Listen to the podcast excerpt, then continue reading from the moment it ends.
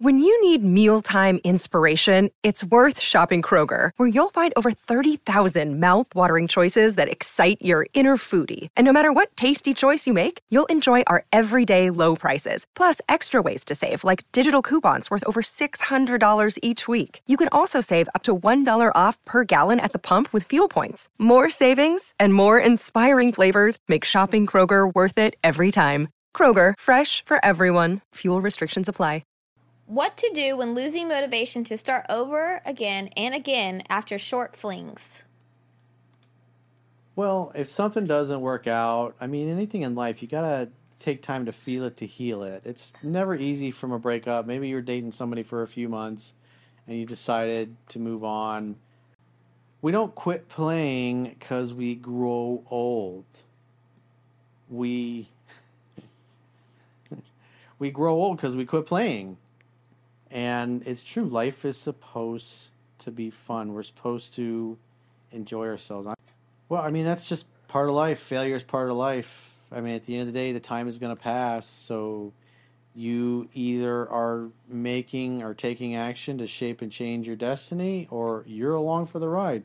Either way, you're going to end up somewhere. And it it makes sense to put some positive physical, mental, emotional, and spiritual energy towards creating the life and lifestyle that you want instead of just shrinking from that because inaction breeds fear and doubt. Taking action breeds confidence and courage. And so if you're feeling demoralized because a fling didn't turn into the next great love of your life or life or your future ex-wife or whatever you wanted, it's like, so what? You, you got to get up and get after it because if you're just letting things happen to you, then you're just kind of you're accepting whatever shows up, and the having the life and lifestyle you want comes from a relentless focus on trying to create the things you want. I mean, all great things take time.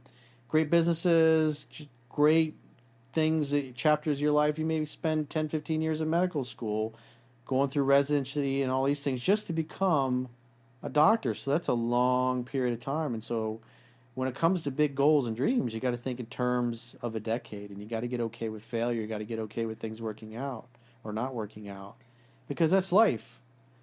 things will be sailing along, things are great, and then somebody dies suddenly. Or things will be sailing along, things are going great. And then just like what we had this past week, you have a uh, Silicon Valley bank that goes bankrupt and so now all the shareholders and the bondholders, they get wiped out. They get nothing. The deposit holders, the people that had their bank accounts with them, are protected and made whole. But I, I had a comment from, because I was talking about this the other day, there was a guy who actually worked for this bank, and I guess he's losing his job. And so things are go great. You you know Friday you, you you go home, things are great, and Monday you come in and find out that you've been you've been laid off. I mean, all the big tech companies are going through that.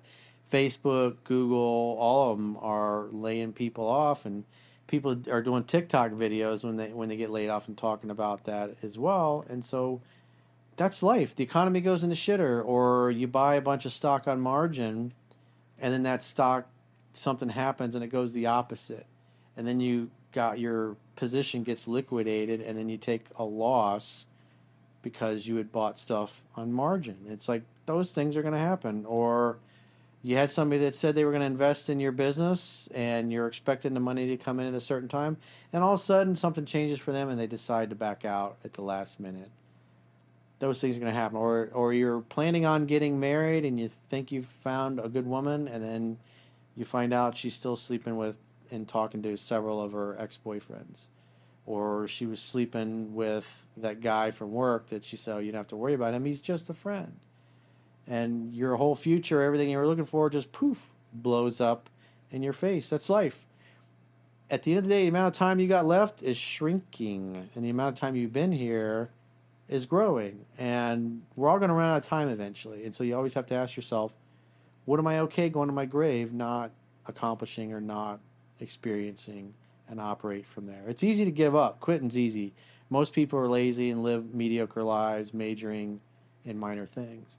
But if you want to have a spectacular life and get to the point where you're on your deathbed, you feel like you checked all the boxes that you wanted to check, you experienced all the things that you want to experience, versus because like one of the big things that you know people that are on their deathbed that they talk about is that they didn't take more risks. They didn't try to start those businesses that they wanted to.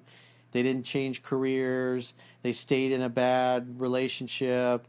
They never tried that hobby that they always wanted to, to try. They never moved or tra- moved to the city they really wanted to live in or traveled to the places that they wanted to travel to. And so you don't want to be one of those people that has a bunch of regrets. And if you shrink from your destiny, if you're afraid it's not going to work out for you and then you do nothing, eventually the time's going to pass. And so do you want to be somebody that's on their deathbed feeling sad that they never went for the things they wanted, or do you want to be somebody's on the deathbed with a smile on your face and having a sense of peace that it was it was a hell of a ride and a great life lived?